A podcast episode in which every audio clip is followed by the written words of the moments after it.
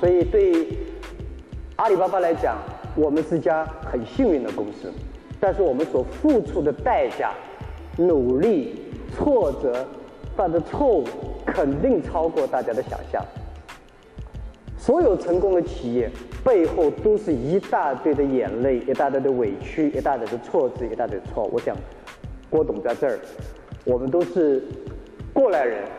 在以前呢，没做企业之前，我觉得小企业太辛苦。我十八个同事在我们家里创业的时候，我一直在想，等我企业大了，我应该没有那么多痛苦，没有那么多麻烦。